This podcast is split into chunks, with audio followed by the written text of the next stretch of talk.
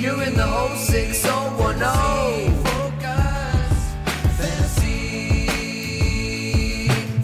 Fantasy Focus Football is presented by Geico. Insurance can be hard. That's why Geico makes it easy with 24 7 claim support and on the go policy info in the app. It's easy to Geico. Happy Thursday, final day of November, the first night of action for Week 13 NFL season. And we, my friends, have a special guest the man, the myth, the legend. you may know him as the host of E ESPN Bet Live, recently rebranded. Mm-hmm. Wonderful show. It's making all kinds of waves in the world of sports betting and just sports media in general. You may know him as Mike Clay's arch nemesis. You may know him as Food Network contestant on Guys Grocery Games. Tyler Fulghum is in the building. What's going on? Uh, a tremendous introduction, Field. You uh, have made me blush here, which is hard to do given Hmm, yeah. my complexion. But yeah, all those things are true. Yes. Happy to be here now in Connecticut, even though I had to leave Las Vegas to Yeah. host ESPN Bet Live and be on campus with you Yeah. and the rest of the gang here. And yeah, it was a uh, great run on guys' grocery games. Just fell a little bit short of graduating to uh, senior year and a chance at 35K. I know that happened last night. For those that may have missed it, go watch the episode. Yeah. I told Tyler when I walked in this morning, I said, Tyler, I know you're my friend. I know that I'm biased, but you got screwed. Yeah. So if the judges are out there listening right now, if Guy. Guy is watching this, Come on. Tyler got screwed. redemption. You know, they often do though, like Yeah. those redemption tour type shows on Food for. Network. So you can be like the best of, right? Chop is big on that. Like, you know, the contestants that almost got there but didn't quite win. That could be you one day. That's what I'm hoping for. Um, and, and Guy said, that, you know, hopefully this isn't the last time we see each other, and hopefully, Guy, it's not the last time because I'd love to come back and compete again against some other uh, home chefs for That's a shot. That's an interesting question, actually. Though, do you think Guy was saying like he wants you to one day compete Hmm. on Food Network again, or this guy has sports betting insight? He wants to be on ESPN Bet Live one day in Bristol. I'll invite him. He's certainly welcome to join ESPN Bet Live anytime he wants. I know Guy is a huge fan of Bay Area teams. Yeah. He goes to a lot of Warriors games. Even though the Raiders are in Vegas, he's still a Raiders fan. is. so, Guy, if you want some wagering advice on your beloved Warriors, who right now are struggling a Yeah, little bit, Uh, yeah, bet against them. How's that? exactly. Yeah. Or, or your Raiders, who after making the change to Antonio Pierce as head coach, have been a little more frisky, especially Yeah. from uh, a fantasy perspective with guys like Josh Jacobs. Let me ask you this: What are the chances the guy has some influence on who the Raiders make their full time head coach next? I will say this: it's possible Guy Fieri, Guy Fieri, Fieri, correctly, yeah. Guy Fieri, Fieri, yeah. has more money than Mark Davis, more uh, cash available than Mark. So he might have more influence if he wants to get a piece of the the Raiders at this point. Guy is a very wealthy man, so uh, maybe Mark should call Guy, Yeah. and say, hey, if you'd like a little bit of an ownership stake uh, and some say in personnel, here you go. Say you're richer than Brady, and Brady got a piece of the pie, so come on in. I remember when Guy recently re-upped his deal with Food Network, and it was one of those things that uh, in the version of Twitter that I still think back upon Yeah. fondly, uh, which like I thought was like just a fun, like you know, there's always going to be some negativity on social media. I thought it was just like this fun, amicable place for the most part. When his news broke about how much he makes Yeah. per year, it was just one of those things where it was like no one was dunking on Guy. Everybody was just like, "Oh my God, what a legend this man is uh, for all he has accomplished at Food Network." And as Couldn't somebody who watches a lot Couldn't of guys' grocery games, and of course Triple D, uh, I can tell you he's probably worth that coin. uh, Tyler, not just a betting analyst, of course, and host. Also, if you guys watch fantasy football now on Sunday mornings, you Mm-hmm. know that he has plenty of fantasy insight. So he said. Going to the bullpen, baby. We got Tyler Fulghum here. So we're going to do, as we always do on Thursdays, a preview of the game tonight. Okay. Plus, the first half of our week 13 full preview. A little bit of a lighter week this week with six teams on a bye. Just two more buys to go after this week Commanders and Cardinals next week. But we got to get through this last six week bye. As I will say, every time the NFL has six teams on a bye, don't do it. Four teams max. It's on. I, I truly believe that the NFL is not mindful enough of the fantasy community during these six teams on a bye week. And it would be wise to be as mind- mindful of the fantasy and wagering community because that is what is going to drive engagement with the NFL going forward. All the fact that we can wager, the fact that we play fantasy. Yeah. Roger Goodell, all the owners. You're your allowed to be here. You're allowed to be here whenever you want. By the way, we're going to start with. I Uh, think it's a big upgrade from Mike Clay. I just just saying. I, I got a few texts already that were like, uh, "So Clay, Love you, um, Michael. Can we? Can this happen forever?" Um, so uh, Thursday night football, we got the Seahawks Yeah. against the Cowboys. Uh, the Seahawks are wearing their throwback uniforms tonight, which does make me a little bit excited. I'm not going to lie; Those are choice. they are uh, they are excellent. Those are elite. Yeah, you are a Rams fan. Yeah. You can admit as much as well. And by the way, Tyler, you have a vested interest in this game because your Rams Yeah. are just one game back of these Seahawks. So you're probably rooting for the Cowboys tonight. But let's dive into it from a fantasy perspective. If you have any of Dak Prescott or CeeDee Lamb or Tony Pollard, you were starting those players because Dak is the hottest player in fantasy right now. CeeDee Lamb not too far behind amongst wide receivers. But there's one, I guess, one last question for the Cowboys. You know, you do a lot of daily fantasy as Yep. well, so you can always kind of find these value plays here. Jake Ferguson, though, from a season long perspective, does he tickle your fancy at all here? Yeah, I, I do like Jake Ferguson. We know tight end's kind of a barren wasteland. Although this year is much better than years little better, yeah. We have more depth at the position. It's not just Travis Kelce, uh, Mark Andrews, and then um, nothing. But Jake Ferguson has been productive. He's going through a little bit of a slump right now.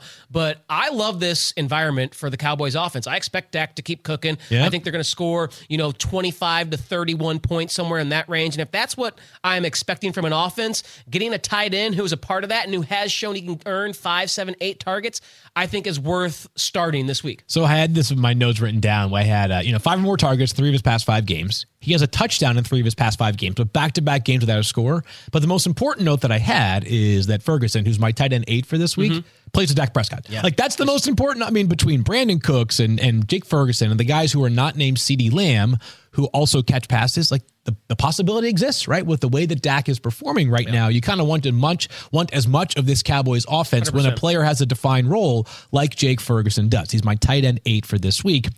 But everything gets more complicated on the Seattle side. Oh, yeah. Uh, so the team announced yesterday that Kenneth Walker III is doubtful to play.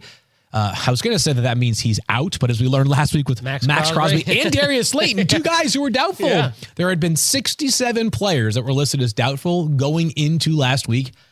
All of them missed the game. That's crazy. And then two played this past week. I'm going to count on Kenneth Walker III not playing. Uh-huh. Yeah, so too. for the purposes of this too. analysis, have you seen enough from uh, Zach Charbonnet, who not just over the past couple weeks, but you being a West Coast Yeah. guy, probably saw some of him during his years at UCLA. Yeah, I, I think Charbonnet is a really good player. I think he, um, unfortunately, last week and this week is going to be undone by bad matchup Hmm. and bad offensive environment. And what I mean by that is Geno Smith to me clearly doesn't look 100%. He took that hit against the Rams Yeah. and Aaron Donald, came back at the end of that game and then played last week, but it's not the Geno Smith we saw last year, certainly. And this offense as a whole this season has kind of been, you know, kind of stuck in neutral a little bit. All year. DK has had some up and downs. Tyler Lockett's been hurt. Kenneth Walker's been in and out of lamp. Injuries on the offensive line. So I do not trust them in this environment because the Dallas Cowboys have a defense that's on par with the San Francisco 49ers. And I think they can make life very difficult for everyone, Charbonnet included. Yeah, so I've got him as right around, I've got him as RB 18 this week. And I'm going to say this 50 times on the show, so I apologize in advance. Six teams on a bye, right? Mm-hmm. So you've got players that were normally starting that are not Right. available because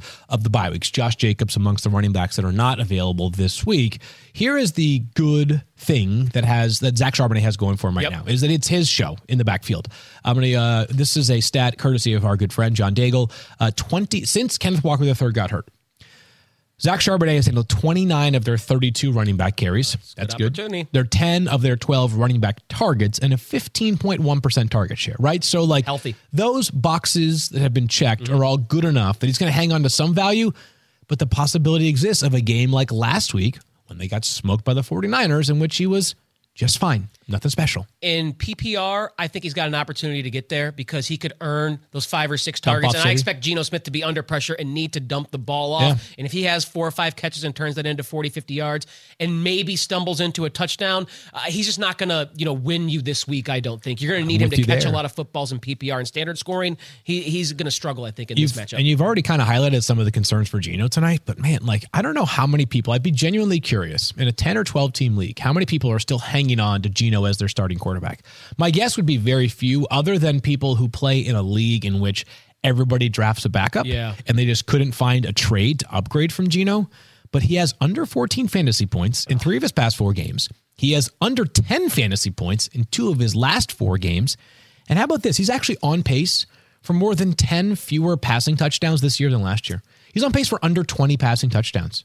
I, don't, I mean, he. I don't think Geno has regressed as a player. I think this offense. I almost feel like what happened last year is that sort of like best case scenario, Yeah. like the top Yeah. Mm-hmm. simulation. If you run it a 100 times, hit last Yeah, year. I agree with and you. And now we kind of like r- sort of regressed back to the mean to borrow a Mike Clay idea, and he just is. He's not startable in fantasy. I- and I- against the Cowboys, good luck. 100% agree with that. Yeah, the Cowboys at home, especially, Yeah. are just a disgusting matchup for opposing offenses, quarterbacks, running backs, wide receivers. Everyone struggles against Dallas at home. They're 5 and 0 at home, 5 and 0 against the spread. Their average margin of victory is 29 points. 29. They're covering by an average of 18 points per game. I mean, they're just blowing That's out the absurd. opposition. It is absolutely absurd. that is so, man. What a do weird- not like Seahawks um, options at all tonight. Does that, does that apply to the wide receivers? Like, do you feel any more confidence or a responsibility to play them? I mean, if you have DK Metcalf, you're starting him. Likely you don't have a better No, option. thing, Tyler yeah. Lockett is probably a similar scenario. If I have Jaxon Smith-Njigba in my flex, I'd probably try and find something else. Again, you're hoping that Dallas gets up by a couple touchdowns early and Geno just on sheer volume has to throw because efficiency is not going to be there. Yeah. It's not going to be there against this team. So on sheer volume, maybe he connects in the fourth quarter with Lockett or Metcalf, but uh you know, there's there's way better offenses to attach yourself to this week than the Seattle Seahawks in Dallas against that defense. there's this weird thing that we do in fantasy football. It's very human, is that like you attach name value to the player and his fantasy value, whether you should or should not. Mm-hmm. But you, as the fantasy manager, if you sit DK Metcalf and he finds his way to four catches for 100 yards and a touchdown tonight, that would sting you much more than, and I'm, I'm just making a totally random scenario up.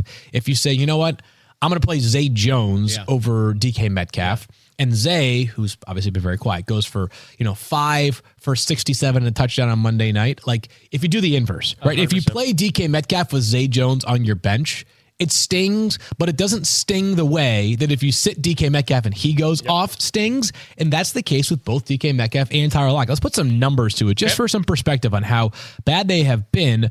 I should say not bad, but just how meh they have been. Mid. So DK does have two top 15 finishes in his past three weeks, but the variance is so wild. He has one game this year, one with 100 or more receiving yards, and he has one game with over seven catches. So if he doesn't have a big play and a touchdown, it's hard to count on DK Metcalf. Now, he's also six foot four, 225 pounds, runs like the wind. I'm mm-hmm. not sure how many players are a better bet for a big play than DK. And I'm going to give him an aesthetic boost with the uniforms tonight when DK comes off the bus in that Seattle throwback looking 6'4, 225, Vaseline baby oil, you know, like Like maybe he runs a 4-2 tonight. Yeah, so. do you want to tell him you're sitting him? Because I don't. and with Lockett, you know, sort of same deal. Like I think with Lockett, the thing about Tyler Lockett that I think maybe makes it a little bit easier to just like continue to play him is that this is who he's been forever, Yeah. right? But he has 39 targets over his past five games. That's almost eight a game. That's a pretty good number, right? Um, but he has no 100 yard games this season. Tyler Lockett, inconsistent this year as he has been for many years in the past. I have both of these guys. Here's where I have them ranked. I have uh, Lockett as wide receiver 18, DK at wide receiver 12. Okay. Say it again, second time, second mention.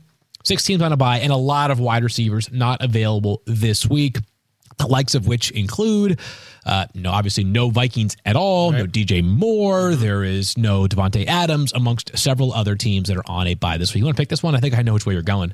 Yeah, I mean the Cowboys. Big. Absolutely. Yeah, they win, they cover. I'm going to talk about it on ESPN Bet Live later tonight. But uh, this is an offense I expect to score 30 plus points. I see struggles for Seattle. So uh, when Se- Dallas has taken on teams like this that Yeah. they're superior to in terms of uh, you know talent, Yeah. they've smashed them this year. They've absolutely smashed them. Yeah. I, I don't see any reason to stop fun- tonight. You know what's funny is like this is how you know your brain's getting a little bit too sick right now as a fantasy football manager. Is I've got Brandon Aubrey as the Cowboys Okay. kicker on at least one of my teams. Right? And you know he's not missed a field goal this season. It's been this amazing story, Right. right. So you're like, oh, that's good. The problem is they don't kick field goals anymore. like every week, it's like, yeah, he had four points or five points because he had, they they scored 35 One field points, right? So like four extra points. so here's what I'm asking for Seattle. A little bit of resistance tonight. You know, I need Dak. I have Dak on a couple of rosters. I really need him in my life as well. Mm-hmm. Uh, but like, how about four touchdowns? Sorry, four touchdowns and two field goals. Like preferably like 52 one yards. 50-yarder? Yeah. yeah, yeah, Yeah. That seems reasonable to me. Is that asking too much? I don't think so. I would agree on that. All right. Uh, coming back in just a moment to preview the rest of week 13. But first, a word from our friends over at Geico. They want to know Are you overwhelmed by insurance? Make it easy. Get all your insurance in one place with Geico. Plus, get 24 7 claim support and on the go policy access with the award winning Geico mobile app. See how easy insurance can be and go to geico.com. All right, time now for our Week 13 preview, part one. Tyler Fulghum in the building, ESPN Bet Live host, and just an all around swell gentleman, soon to be Connecticut resident as well. Yeah, no, I mean it's official now. I'm here. You're here- I, your stuff don't have is- my place um, that I'll- will be available later in December, but I left Las Vegas last night for the final time. I am now a Connecticut resident. I can look. the nutmeg state, right? Uh, nutmeg state. That's correct. Yes. Um, these things I think that's correct. Yeah, that's that's correct. That definitely is correct. Um, what what's what's the emotion like moving, leaving from Vegas without getting? You don't have to uh, get okay. You know, it's obviously a great opportunity for me to be here with Field on on campus here. See Yeah. Boomer, see Adam Schefter on yeah. Sundays watching football games. That's a lot of fun. So that's great. But my golf game's going to suffer.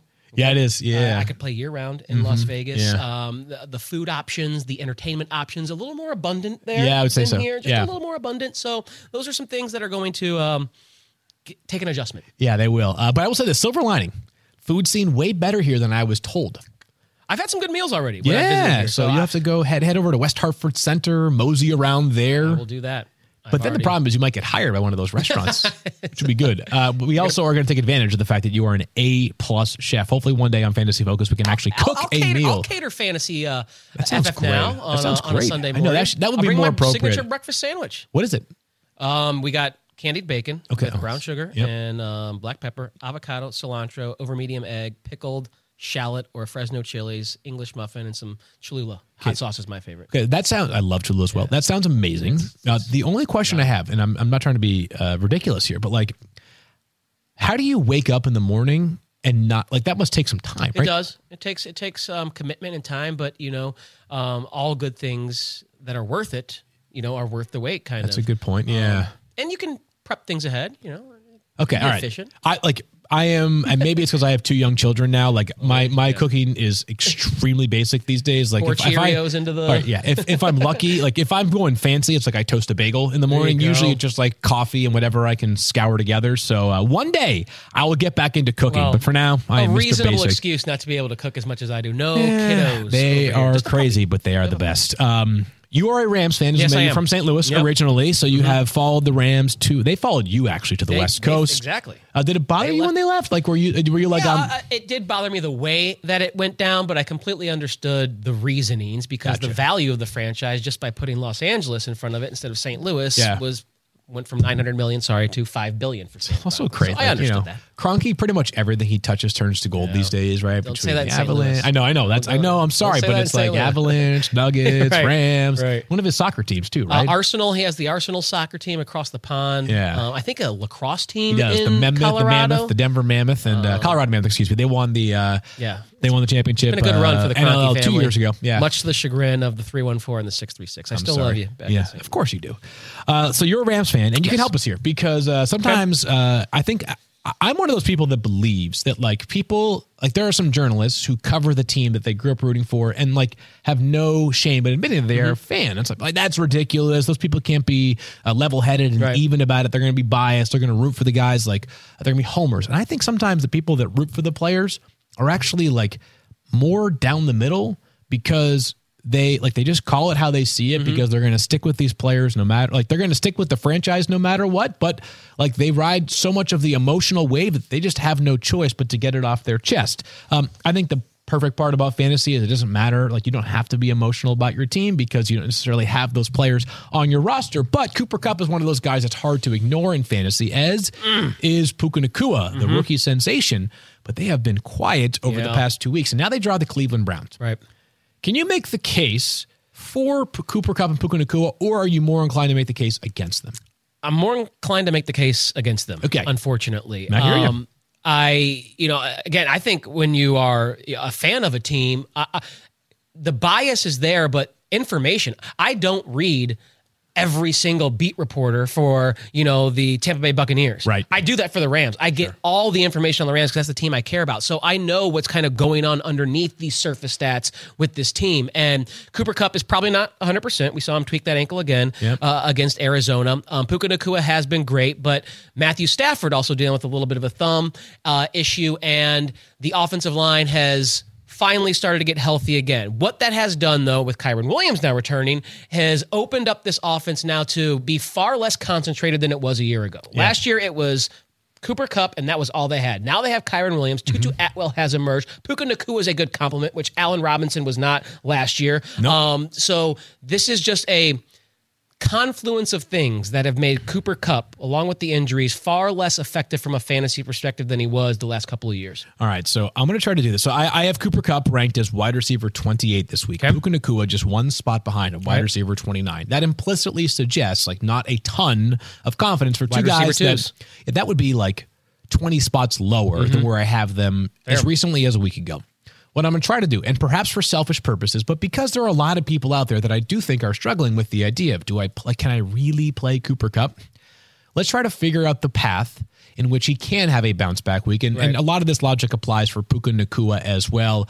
Although I feel like with Puka, you've gotten gravy this year mm-hmm. because of how great he has been above mm-hmm. expectation, that it's a little bit less frustrating as compared to Cooper Kupp because before the injury, if you drafted before the injury in the preseason, he might have been, I don't know, the third pick off your draft board, fifth pick off your draft board.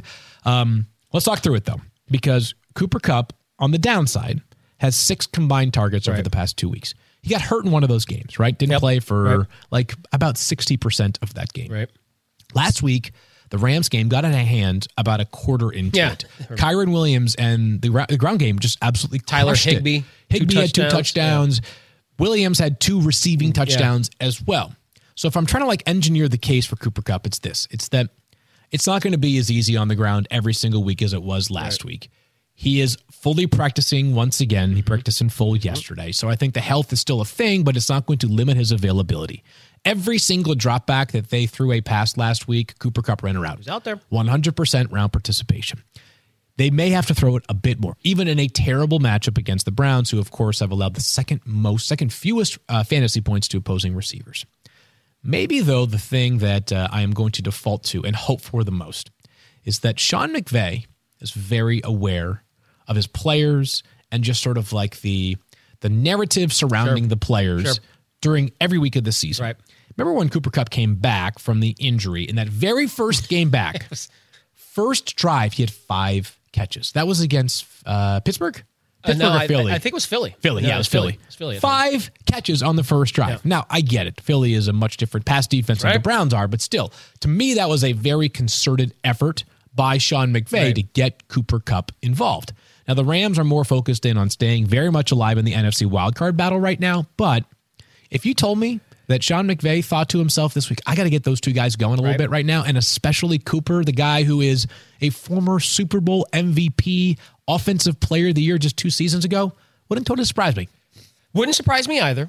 I'm I'm sort of I'm trying again. I'm trying to engineer this right now. and and that's the I, I like workshopping field. I Yeah. like anytime we can workshop and just try and understand, no matter which side you're on, how does it play out Mm-hmm. if you go this way? How does it play out if you go this way? I am on the other side where I think because Cooper Kupp and Puka Nacua are such selfless wide receivers, they are not the typical diva. They are not, Cooper yeah. Cup is not going to Sean McVay and say, "I need the rock." Yeah. Cooper Mc- Cooper Kupp is worried about winning football games, and right now they're doing that. Cooper Kupp also knows that the Cleveland Browns may have the best pass defense in the entire NFL. Yes. Myles Garrett Yeah. looks like he might is trending give it a towards availability. Yeah. So I think Sean McVay is going to lean heavily on a rushing attack that now has its catalyst back in Kyren Williams, Yeah. and the offensive line is gaining confidence through that. Again, Stafford dealing with the thumb a little bit as well. Yeah. I do not think we're gonna. This has a low total under 40 it's like 39 and a half right? Yeah. it's a, it's expected to be a low scoring game i don't see as many dropbacks in this game for matthew stafford as other matchups and that is what concerns me about both Cooper Kupp and puka Nacua Feel you on that. What I'm hoping for with Cooper is that like I don't expect a 10 for 120 in a touchdown game,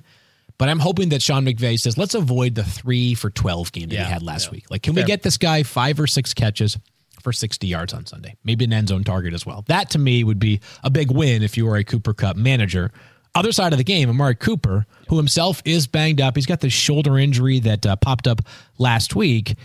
Right now, the Browns have not named a starter for Sunday, but they have noted that Joe Flacco is the number two, which means that if Dorian Thompson Robinson can't clear concussion protocol by Sunday, which would be a fairly quick turnaround, Joe Flacco show is back, baby. The Browns definitely get better hair under center with that elite lettuce of Joe Burrow. But do you have any confidence in Amari Cooper this week? If Joe Flacco is playing, Amari Cooper is the number one wide receiver in this game. It's not Cooper Kupp. It's not Puka Nacua. I think spicy. Amari Cooper goes Yeah. off for close to 100 yards, if not that, and a touchdown with Joe Flacco. All right. Let's go back to last year when Joe Flacco was quarterbacking the New York Jets week one through three. Yeah. The alpha receiver, I think he recognized immediately, mm-hmm. was Garrett Wilson. Right. Weeks one through three of Garrett Wilson's career, he got 33 targets, 11 per game from Joe Flacco. Okay. Flacco will feed the football to whoever his best wide receiver is. Yeah. And I think he knows that is Amari Cooper. God, I love that logic because uh, it's been tough for Amari Cooper recently. How about this? In two games since Deshaun Watson got hurt, he's got six catches for 50 yards. David Njoku and Elijah Moore are taking all the targets, the targets. at or near the line of scrimmage. Joe Flacco Yes. will push the football down the field. And Joko over the past, and Joko over the past months is over nine targets per game. the guy is getting wild. oh, had 15 targets in a game That recently. It's crazy. So you're hoping that like a little bit more of driving the football down the field follows for a guy and Joe Mm-hmm. Flacco who, for whatever he can't do anymore, he still can throw the football. Yes, he can. Plenty far. So I've got Amari Cooper though right now is wide receiver 40. And if Flacco is available, he'll go up Okay. probably a handful like of spots I like because that. uh, right now the passing offense is borderline non-functional with DTR. I'd be surprised, truthfully, if DTR is available That's- on Sunday. That's the read I'm getting. I, I feel like it's trending towards Flacco, and I feel like if you're a Browns fan for this matchup against the Rams on the road in a dome, I think that's what you want. I think the cornerbacks that the Rams have, mediocre young players. Yep. Amari Cooper should be able to win those matchups, and I think he can get accessed by Joe Flacco better than DTR. We have not been talking about particularly prolific passing offenses so far today. So let's keep it rolling. With the Carolina Panthers, baby, uh, they have a new offensive coordinator. They have a, excuse me, they have a, a new head coach, I should say, uh, as they fired Frank Reich after 11 games, second shortest tenure in NFL history by a head coach. We go back to Thomas Brown calling plays. He called the plays briefly, and then Frank took that responsibility back. The whole thing is a mess right now in Carolina. Do you believe that Adam Thielen has fallen off the tracks, or is that volume just too good to ignore? Um, I think the volume at the beginning of the season was the you know upper five percent outcome. I don't think that's something we can rely on the rest Yep. of the way. Yep. Um, but I, I do think he is still going to be the guy that Bryce Young looks at you know eight to ten times in this matchup, and we know that in this matchup, this is a team that you can throw the football on. Okay, I, I trust them to be able to throw the football against Tampa Bay because Yeah. that's they've allowed eight receivers to go for 100 or more yards this season. You don't run on Tampa Bay, you throw on them there a pass funnel, and I, I think Tampa Bay might be leading. So a negative game script forces Carolina to throw to catch up. I'm with you there. By the way, this is one where like because Thomas Brown has already called plays, and truthfully, like because I think this this offense in Carolina is pretty much helpless. I don't think much changes with the head coaching slash other staff changes this week. Like I think it's pretty much status quo from what it has been. I think people are a little bit uh, too over much too much overreacting to last week with Adam Thielen, in which he had just three targets. In four of his past five games prior to that, he had at least ten targets. A Yeah, game. I like in, Thielen has been so busy this year, Bank on that. and uh, the possibility of a big play is pretty limited with Adam Thielen. that being said, like if he gets you nine targets in a game, there's a pretty reasonable chance for those of us that are PPR fiends. He turns that into six catches for 65 yards. and he's fine. a he's a red zone and end zone savant. The Yeah, guy is has been forever. going back to his days in Minnesota. He earns the most valuable targets, those inside the ten yard line in the red zone. Whatever he does with uh, his route running, his just understanding of the defensive concepts, he is brilliant at earning targets in the end zone. He doesn't need a forty yard touchdown. He scores those six, seven, eight yard touchdowns all the time. I was listening to a podcast uh, and they mentioned the idea like we should do a show sometime of our best and worst takes of all time. I was thinking about that, and I don't know. I I feel like I, I don't personally love reliving your best takes. I feel, you know I sort of think like implied in the job is try to provide entertainment Right. and analysis. Uh, but worst takes, you know, you can have some fun with those. And mine. And there are a lot to choose from. Don't get me wrong, but one of my all-time worst had to have been Adam Thielen, who came out of nowhere and had this monster game. Like I'm talking like 12 catches and two touchdowns. Prior to that, he had like 10 total catches in his career. and I'm like my analysis after this, you know, this is the this obviously this is the best game that Adam Thielen will ever have in his career. And then it was like from there he became like an All Pro receiver like every single season. So uh, my apologies to Adam. Hopefully he's forgiven me because I'm sure he listens to the show daily about that bad take I had. Um, but you're right that that Bucks pass defense, right? They've allowed the second oh. most receiving yards to wide receivers this season. We see it every single week. Michael Pittman went off yep. last week. Yep. Josh Downs had 13 targets in that game, and especially if the Buccaneers are doing to the Panthers, what the Colts are doing. That was a game in which the Colts were leading for yep. much of it, right? Yep. So uh, if the Panthers are up big, which we anticipate, I do expect him to be busy. Jonathan Mingo is sort of trending yeah. up. I want to mention this yeah. name. I don't think people playing in 10 or 12 team leagues are going to be bothering themselves with Jonathan Mingo. And I think he's still a work in progress as a player. Have you seen the clip that went around uh, social media this week? Like Mingo, it was like Bryce Young was like dashing to his right. Mm-hmm.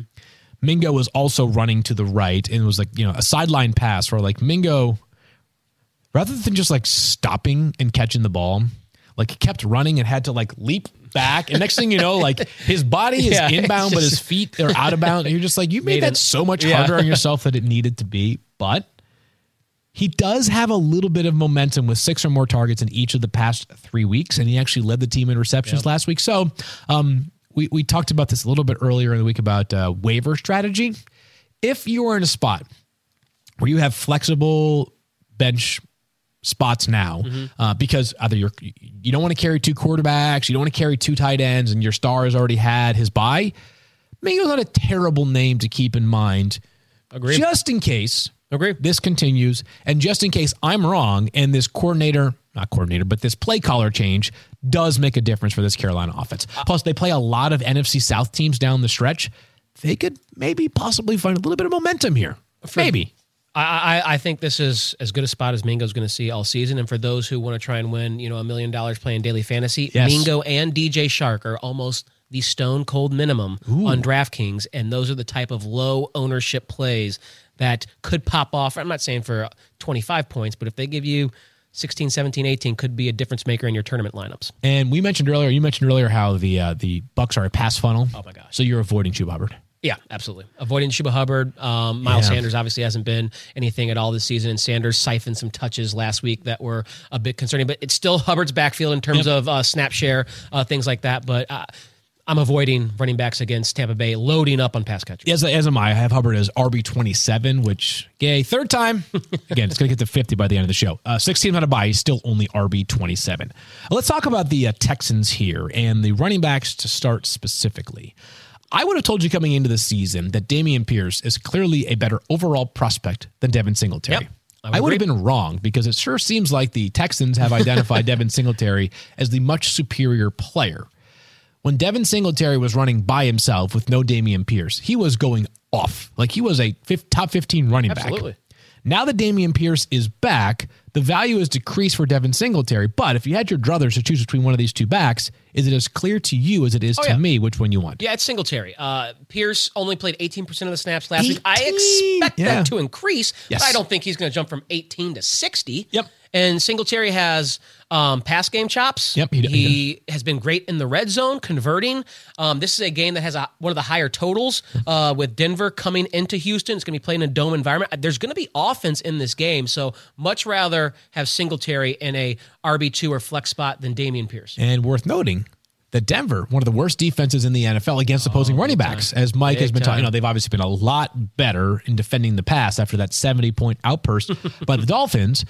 I think the reason why these guys are more closely clustered together in rankings than you might expect based off of our analysis of the first two minutes of this conversation is that one, you pointed out, Dameon Pierce is not going to play 18% of the snaps right. again. He's going to play more than that. It wouldn't surprise to me if it's more like 35 to 40% of the snaps.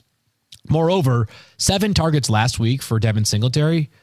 While he's capable of pass catching, it is more of an outlier than what we have seen uh, in prior years from him because – like when he was in place for Dameon Pierce, he had like a 30 carry, zero yeah, target game. Yeah. Like it's just run the football. That they just can you blame them for wanting CJ Stroud to instead throw to the likes of Tank Dell and mm-hmm. Nico Collins right. and even Noah Brown when he was healthy? Sounds like he'll be back this week, by the way.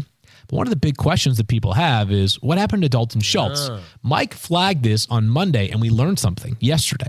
Mike had noted that basically he was off the field for like the last like 14 passing attempts of the game. Nothing was mentioned in terms of an injury during the game, so it seemed, or at least the the idea was floated that maybe he was benched for Brevin Jordan. That was a hamstring injury, and he missed practice on Wednesday. So that explains that. I'll mention that to say that if Dalton Schultz plays on Sunday, unless we get some sort of reporting like, yeah, he's going to play, but he's going to be a very limited player. If he's playing on Sunday, I'll have him back inside my top 10 for tight ends uh, because I thought Monday was like my alarm was up. It's a little bit less so now. Like the fact that we know why he was not playing, interesting uh, and, and important, and tells me that if he's good to go, he will be what he has been for a recent chunk of this season, which is one of the more reliable tight ends in fantasy. And I think, like we were talking about Jake Ferguson a little bit earlier, uh, a couple of down performances. If he is healthy and gets his normal snap share, I am expecting a positive regression for someone like Dalton Schultz. Again, this is a great game environment. 47 and a half, I think, is the total. The Broncos have been abysmal against tight ends Yeah, all season as well. This is as good a matchup as we have in the NFL if you're a tight end. And I expect there to be points in this game. I think both offenses are going to trade shots and trade uh, scores. So having a piece of the Texans, I think, is valuable for this week. And we mentioned earlier that you just want as much of people catching passes from Dak Prescott. That applies to CJ Stroud. Uh, I can't wait for this one. Uh, a game that has real important wild card implications in the AFC. I would not have guessed that know, uh, about a month 5 or right now, so right? ago between these two players. Uh, Tyler is the DFS specialist here. But if Schultz is out, Brevin Jordan will be about as cheap as it gets at tight end and could potentially, if he, if he soaks up five targets from CJ Stroud at probably 3K, reasonable value right Oh, there. absolutely. If if, Schul- if Schultz is out, Jordan becomes maybe the chalk, Yep. popular It'll cheap be- tight end. Totally. Absolutely. Let's talk about the uh, Bengals offense now, as we saw them for the first time for a full game without Joe Burrow last week. Before we talk about the fantasy, just like uh, your expression right there was good for those that may missed, but just like a word to describe their offense last week. Or, or a sound like that. That's pretty good right there. Yeah. Uninspiring. Yeah, Yeah. definitely. Uh, I mean, Ja'Marr Chase. Still incredible catching those deflected passes I know. that come from Two of his four catches were on deflections. and then like, taking one right? 30 yards extra Yeah. after the catch. But it is clear that Jake Browning um, is a backup for a reason, Yeah. and you know we know this offense has struggled at times this year because Burrow was hurt, then Tee Higgins got hurt, and it's just been a a calamity for the uh, Bengals all season long. Just a compounding issues, which frankly, I mean, this team's played in back-to-back AFC title games. That's a lot of football they've played the last couple of years, Yeah. and it's not surprising to see them suffer some injuries. Unfortunately, because they've played so much football. Yeah, they have. They've really. I mean, it's like uh, reminds me of like um, these NBA teams that like they finish up their season in the NBA finals like June twenty second, and then it's like yeah, training camp September one. You're like, exactly. what? A month off? Like, come on. Meanwhile, like you know the um, I don't know the Horn- Hornets are done like April first, Yeah, and they're like, yeah, I got I got like you know half the year off before I have to return. uh, but I'm with you and just how how uninspiring the offense was this past week, and. I'm not sure that it gets a lot better for a few reasons. And I don't know if this is the only reason why or not. But Given how poorly they ran the football last week against a good Pittsburgh defense, I wonder if Pittsburgh said, make Jake Browning beat us. Sounds like smart coaching, yeah, it- Field. to me, it would be very simple, right? Like, I'd rather go down because Jake Browning carves me for 100%. 275 yards and three touchdowns than, you know, the running game controls the clock and, you know, Joe Mixon goes for 125 and Jake Browning has like, you know, two late game throws that do enough to seal the victory. So if I'm Jacksonville, same deal that I would be thinking this week. Joe Mixon had a total of eight carries in week 12. So what does it mean for Ja'Marr Chase? Let's start there.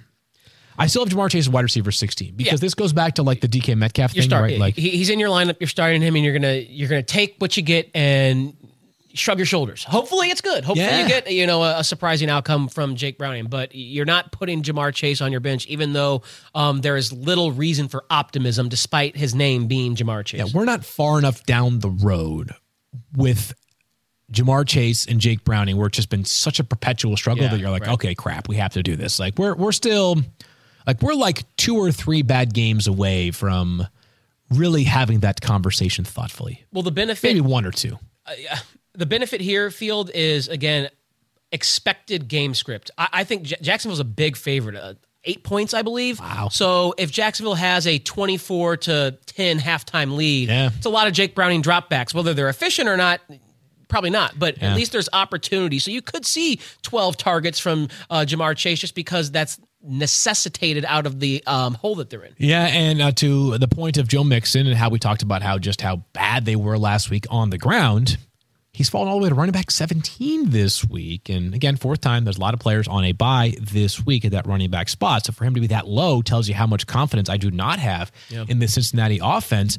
And the Jaguars, believe it or not, top five in terms of limiting opposing running backs and fantasy points this year. If the formula follows, make Jake, Jake Browning beat us. The thing is that last week you got a little bit of passing game utilization from Joe Mixon, but his passing game utilization is not going to pick up a ton of yards. It's all dump off city, right? So you're going to need five catches for 30 yards plus 45 yards rushing plus a touchdown for a big Joe Mixon day. Terrible matchup because Jags have been objectively good against the run. And Yeah. then I think you make a great point is that they're going to be even more focused on selling out to make Jake Browning beat them. So, uh, similar to, to kind of Charbonnet, I think you're just hoping in a game where they're probably going to get beat pretty handily, Mixon catches five or six passes out of the backfield because Browning's feeling pressure. with one big run, and that's probably enough to get him to 14 fantasy points or something like that. Uh, let's talk about the Commanders who play the Dolphins on Sunday. Uh, you're starting all your Dolphins. More thoughts on that tomorrow if need be. But Curtis Samuel went off on Thanksgiving. Nine catches for 100 yards. We've mostly talked about Curtis Samuel so far this year, Tyler, in the vein of the fact that he kind of blockades Jahan Dotson, Yeah, which right. is a problem because we all liked Jahan Dotson a lot coming into this season. Are you buying the idea that Curtis Samuel could have another big game, or is that the one off? I. I'm more inclined to say that it's going to be an average Samuel game, which is like three or four catches for 30 to 40 yards and maybe a rush attempt Yeah. or two. I don't think he's going to go for nine and 100 like he did on Thanksgiving. But um, I I heard from the boys over at uh, Establish the Run, Adam Levitan, Evan Silva, that it is actually Samuel who has the highest um, target share per route run for this team. Is that right? Which is amazing. I mean, Sam Howell's dropping back a zillion times. He is throwing the football, but he is spreading it out. Yeah. McLaurin, Dotson, Logan Thomas, Samuel, the guys out of the backfield, whether it's Robinson or Antonio Gibson, like they are throwing the football. There's just so many options. You wish it was a little more condensed. Um, Yeah. And so Samuel's a guy who's going to operate near the line of scrimmage. Um, not a great matchup for him here. Um, they will be playing from behind, but um, I think we're going to see him regress back to a, a, an average Samuel line this season. That's, I think, the part that's most important when you mention they're going to play for behind. Because given the explosiveness of the Dolphins' offense and the Commanders' weak defense, which has been weakened since the trade deadline when they mm-hmm. traded away both of their top pass rushers, this could be the like.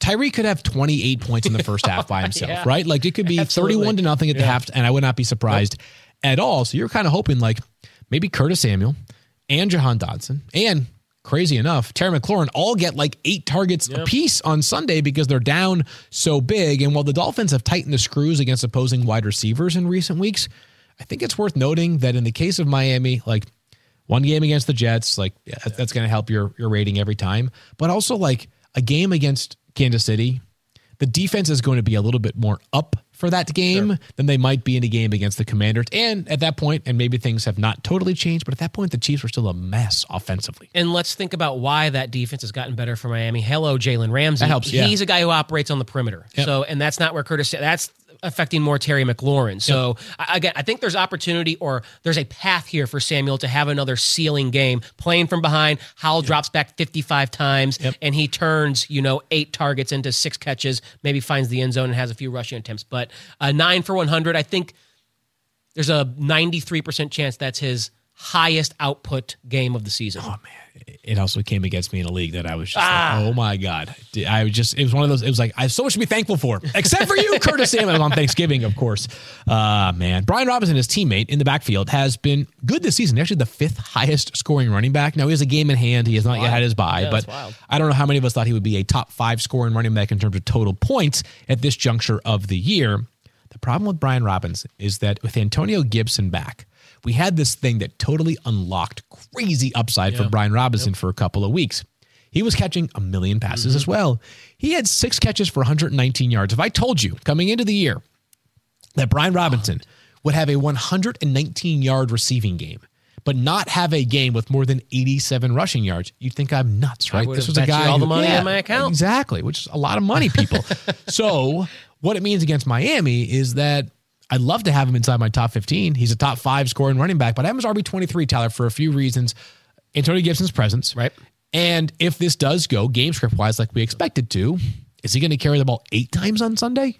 That's with well within the range of outcomes, and maybe even the most probable outcome is you know eleven or fewer carries, and you don't want that with He, Brian he did have last week on the opening drive against the Cowboys.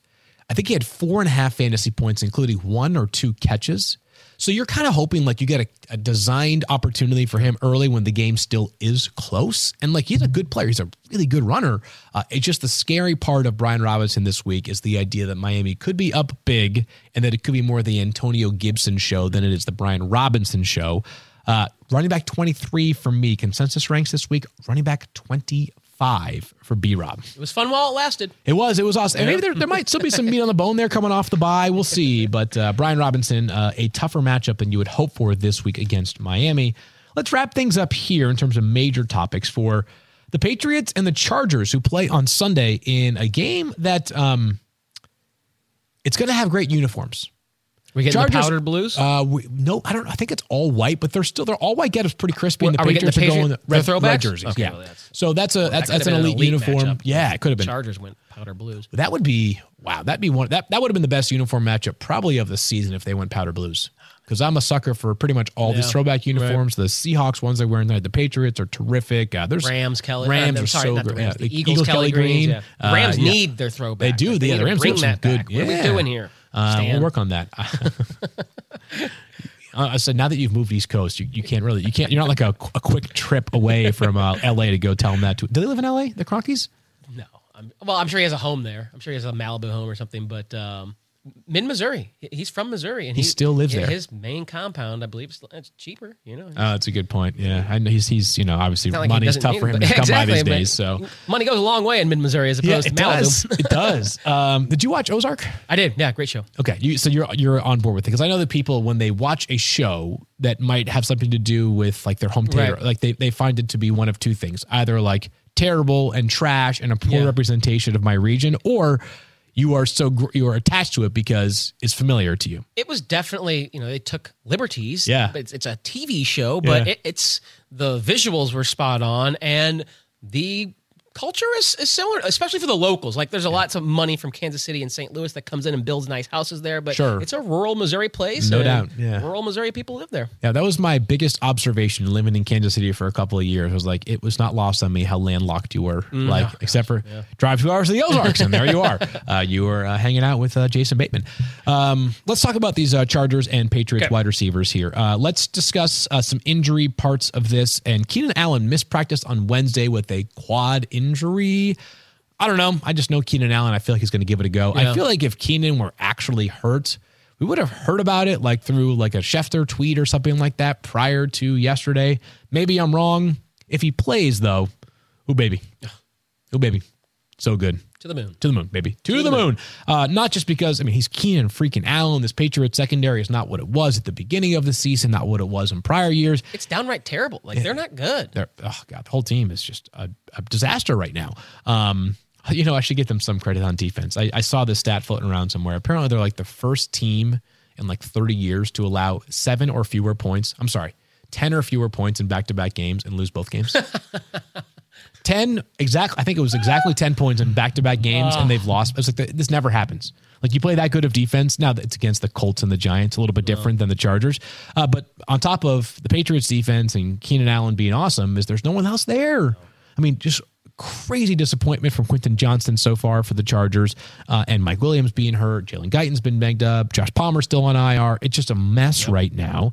On the Patriots side, Demario Douglas is in concussion protocol.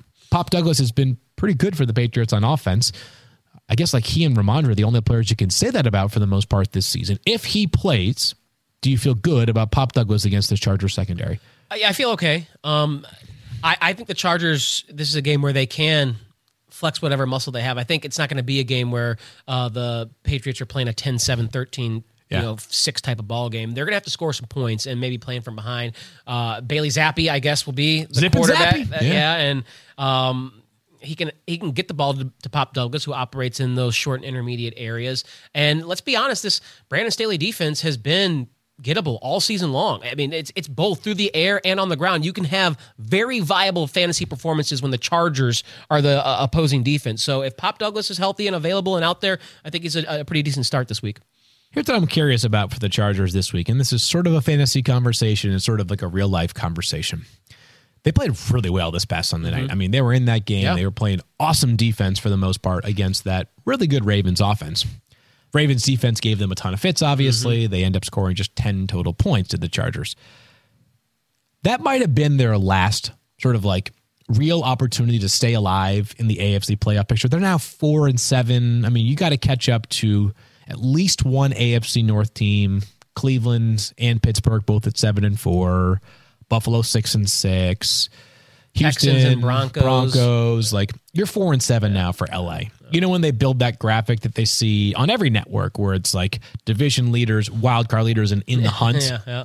I think the Chargers may have fallen off the in the hunt Yeah, portion of that graphic by now. This is a coach who's come under major scrutiny and a lot of fire. What kind of performance do they bring on Sunday? West Coast team going east, one o'clock game.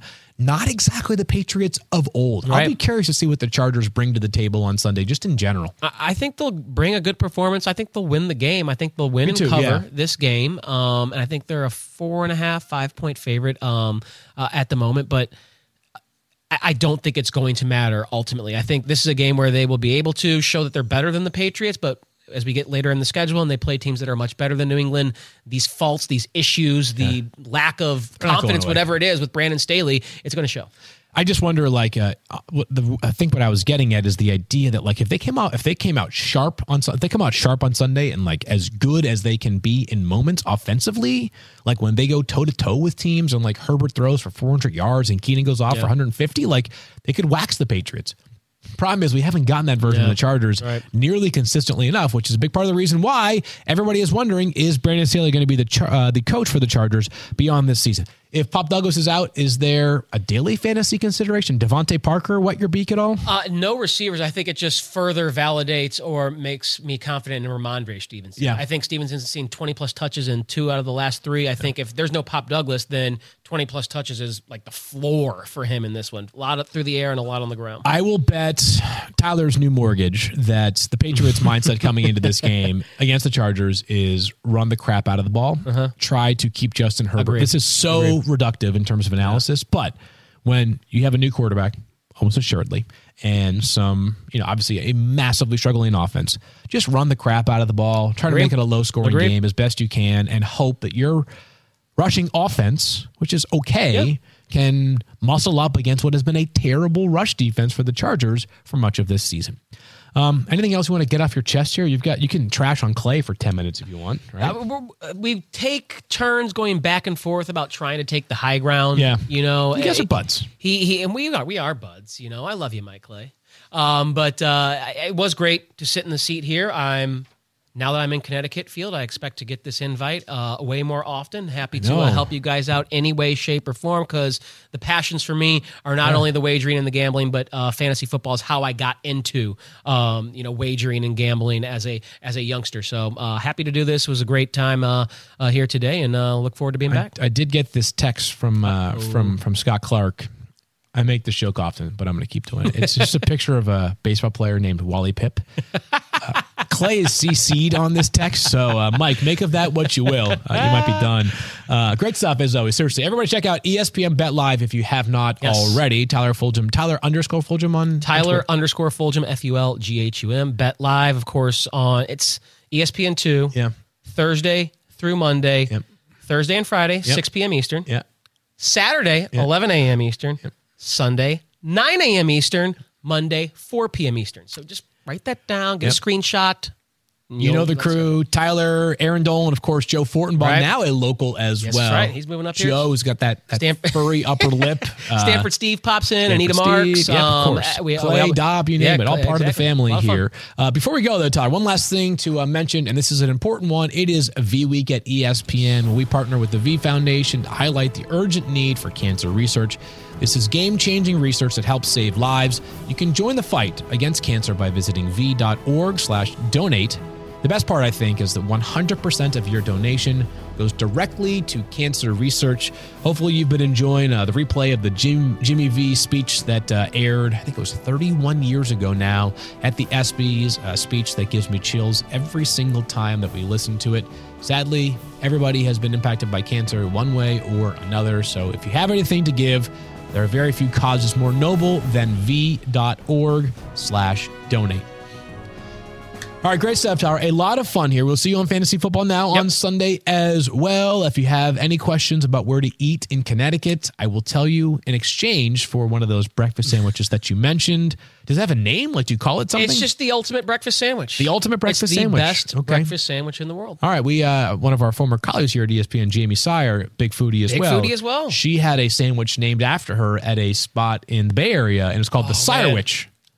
I think that's my ultimate goal now. Have a food named after you Have you. a sandwich named after Sandwich? me. Ultimate goal. full could be Somewhere like here a- in the you know greater Connecticut, Bristol, Hartford area. Yeah, I think that, you know the cafeteria might offer that, but you're looking for like a, an establishment outside of ESPN. I didn't think about the cafeteria, but maybe that is the You know what? best I do have place to have you. it happen. I tell you I'm what. surprised Chris Berman doesn't have a, a boomer sandwich. There probably is somewhere. I worked at a deli in college. I went to school here in Connecticut Uh-huh. and uh, worked at a deli for a couple of years there. And that place would name a sandwich after everybody. It was great. Passing them out. like yeah, I mean, it would be like super unique. Like there was a guy who had like a chicken cutlet with like white rice and sour cream. I was like, "Is it a burrito?" I was like, "No, I want a sandwich, not a burrito." Hey, his taste, not mine. But he got his name on the board as well. So, uh, yeah, I mean, I, I would have thrown like some salsa, some hot sauce, like maybe some jalapenos in there and like called it a a terrible burrito. chop basket and Yeah, couldn't come up with anything. Right. One day we're going to get you on Chop. Now that you've conquered Oh. guys grocery games. Although we need to have you, you need to, as we you, you're not I want the this, like- redemption. I, I want the redemption. But now that I have you know broken the seal Yep. at the Food Network and have become a TV food competitor, yeah. let's go, baby. All gas, no brakes. I've noticed your swagger has been a lot greater this year compared to uh, last season. So maybe that's what it is. It's like the Food Network glow up is here for Tyler Fulghum. All right, that was a lot of fun. We'll be back tomorrow. Uh, I think it's going to be Daniel and I and Mike and Stephania. I'm not entirely sure if I'm being fully transparent. So we hope to see you guys back here tomorrow, same time, same place. Part two of our Week 13 preview, and we'll recap the Cowboys probably taking care of business over the Seattle Seahawks. You're hired. yes. Sorry, Clay.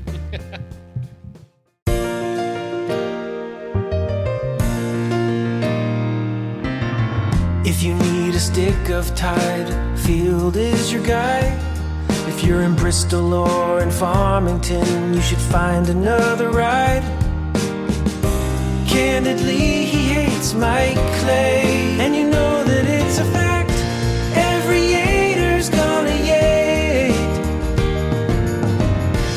he's on TV every day. A spicy tomato who's got the stats and tweets that'll make you laugh. He's our favorite host, and everybody knows his name. He's Field Yates.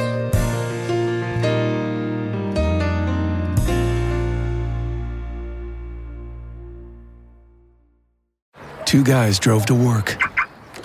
Neither guy wore a seatbelt. One guy got a ticket. One guy didn't. The same two guys drove home. One guy wore a seatbelt. One guy didn't. One guy made it home. The guy not wearing his seatbelt didn't. Don't risk it. Click it or ticket. Paid for by NHTSA.